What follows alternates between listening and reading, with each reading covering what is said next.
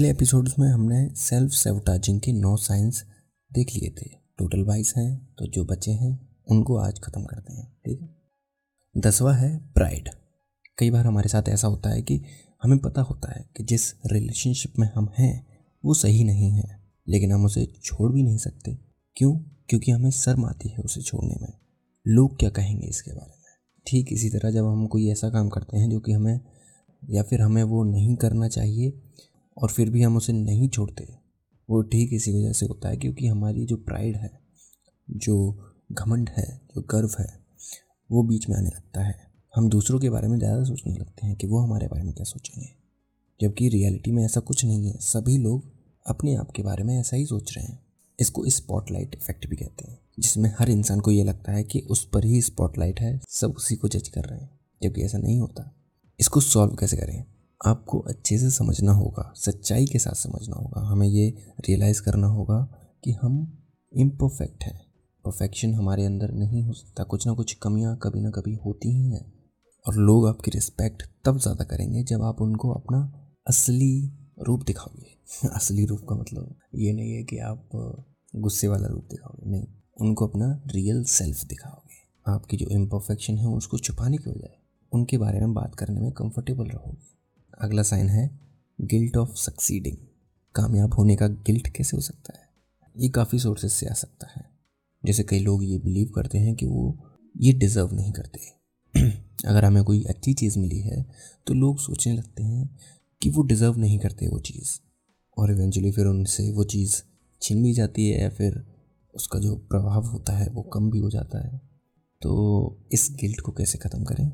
इस गिल्ट को ख़त्म करने के लिए आपको रियलाइज़ करना होगा कि मनी और सक्सेस जो होते हैं, वो एक टूल होते हैं, सिर्फ़ एक टूल वो आपके लिए कुछ अपॉर्चुनिटीज़ क्रिएट कर सकते हैं, आपके लिए समय क्रिएट कर सकते हैं। आप सक्सेस और मनी के साथ दुनिया में एक पॉजिटिव चेंज ला सकते हैं। लोगों को इन्फ्लुएंस कर सकते हैं, लोगों को नौकरी दे सकते हैं और उनकी मदद कर सकते हैं।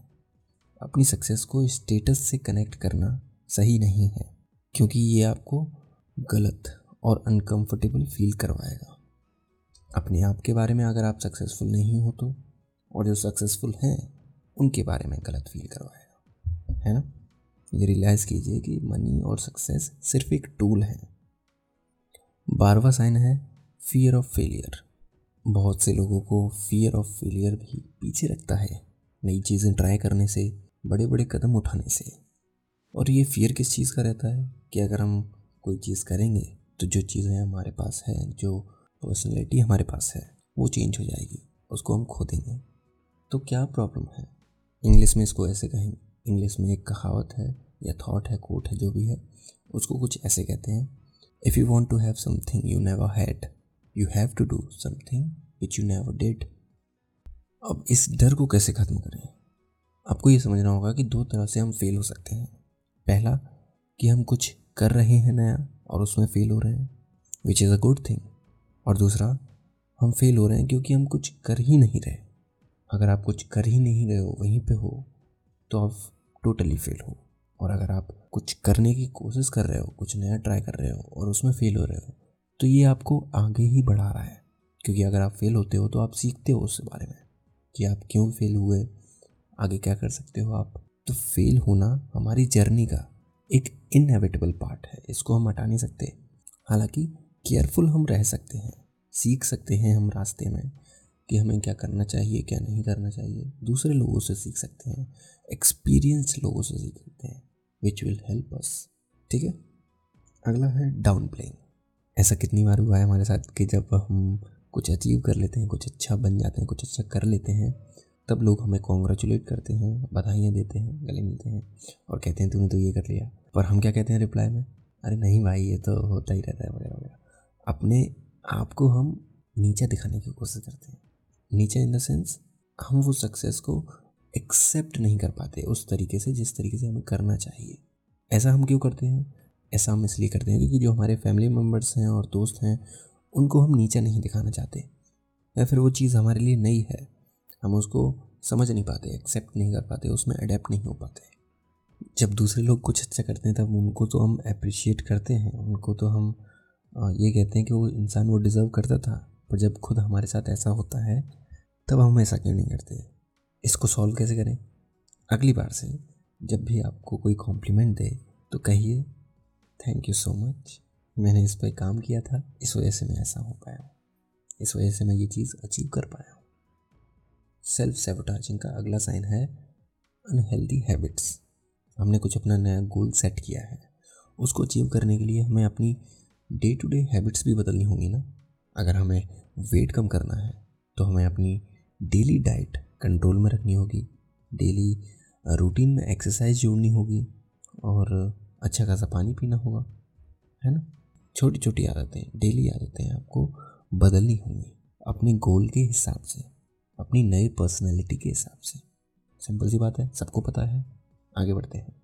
फिफ्टींथ है बींग बिज़ी बिज़ी होना एक बहुत ही कॉमन चीज़ है। लोग अपने आप को बिज़ी रखते हैं ऐसे कामों में, ऐसी चीज़ों में, जो कि उन्हें लाइफ में स्टक रखे हैं। उन्हें आगे तो बढ़ना है, लेकिन वो अपने आप को बिज़ी रखें। नए चीज़ें ट्राई करने का उनके पास समय ही नहीं है।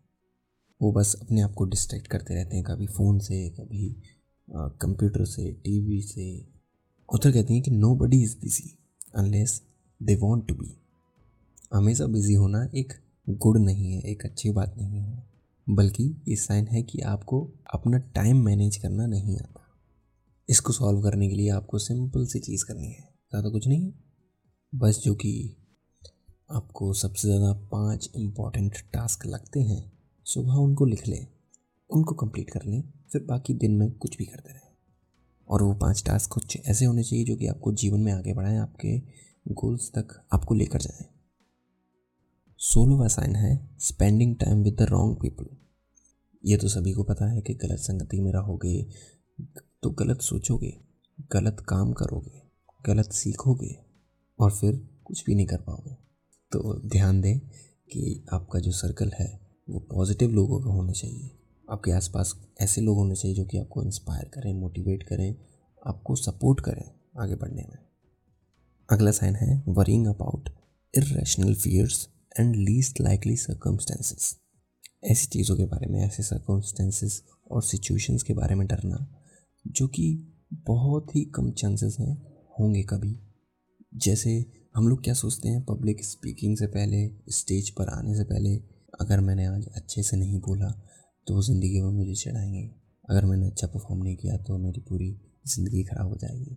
ऐसे कितने ज़्यादा एक्सट्रीम में लोग सोचते हैं।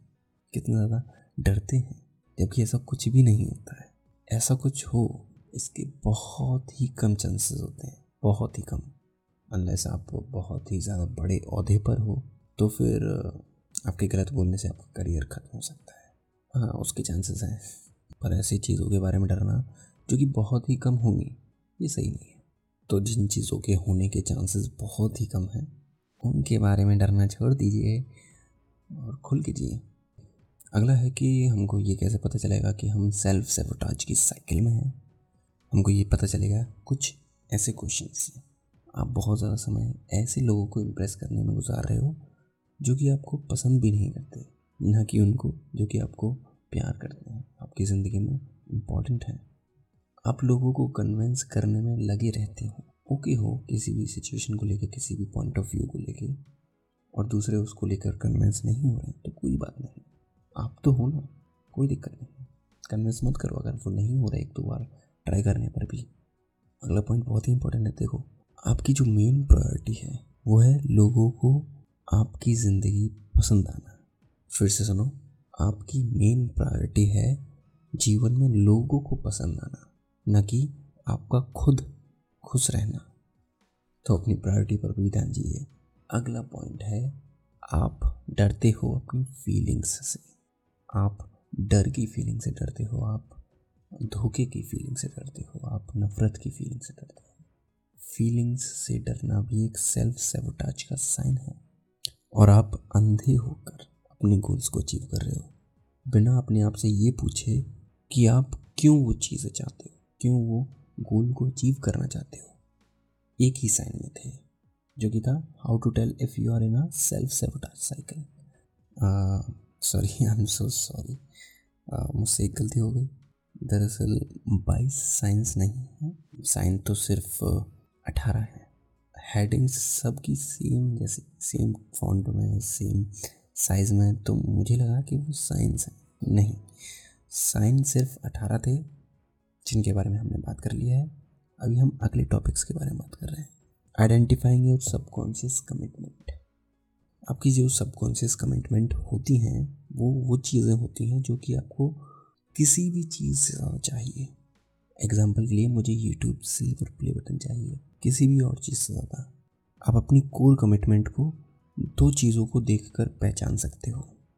सबसे पहला कि जिन चीज़ों से आप बहुत ज़्यादा जूझते हो स्ट्रगल करते हो जिन चीज़ों के साथ। और दूसरा, जो चीज़ें आपको प्रेरित करती हैं, जो चीज़ें आपको ड्राइव करती हैं काम करने के लिए, अगर आपको अपना कोर कमिटमेंट मालूम है, समझते हो आप उसको तो आपकी आधी प्रॉब्लम्स यहीं सॉल्व हो जाएँगी। अगर आपको मालूम है कि आपको क्या चाहिए और क्यों चाहिए तो आपको अपने बिहेवियर में एक पैटर्न दिखेगा कि आप कोई भी चीज़ क्यों कर रहे हो, कोई भी काम क्यों कर रहे हो और अगर आप जो चाहते हो सब कॉन्शियसली जो आपकी सब कॉन्शियस कमिटमेंट है, वो काम नहीं करोगे तो आप खुद को कोसते रहोगे। और यही चीज़ है मेन सेल्फ सेवटाइजिंग जो बिहेवियर है, वो इसी चीज़ से शुरू होता है कि आपको कुछ चाहिए, बहुत ज़्यादा चाहिए, किसी भी और चीज़ से ज़्यादा चाहिए, लेकिन वो आप काम कर नहीं रहे हो। उसके बदले आप कुछ और कर रहे हो तो इसी वजह से हम खुश महसूस नहीं करते।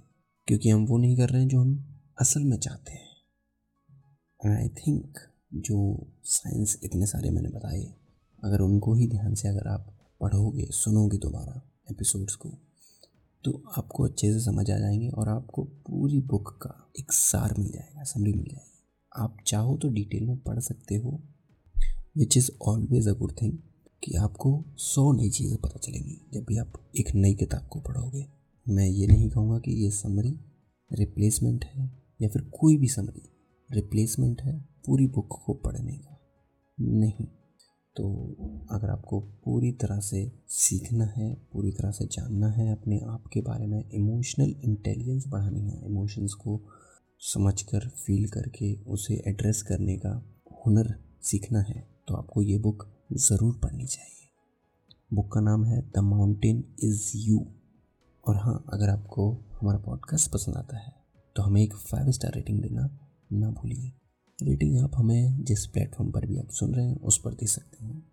तो इस एपिसोड के लिए बस इतना ही। अगले हफ़्ते फिर मिलेंगे। तब तक के लिए अपना ख्याल रखें और सीखते रहें।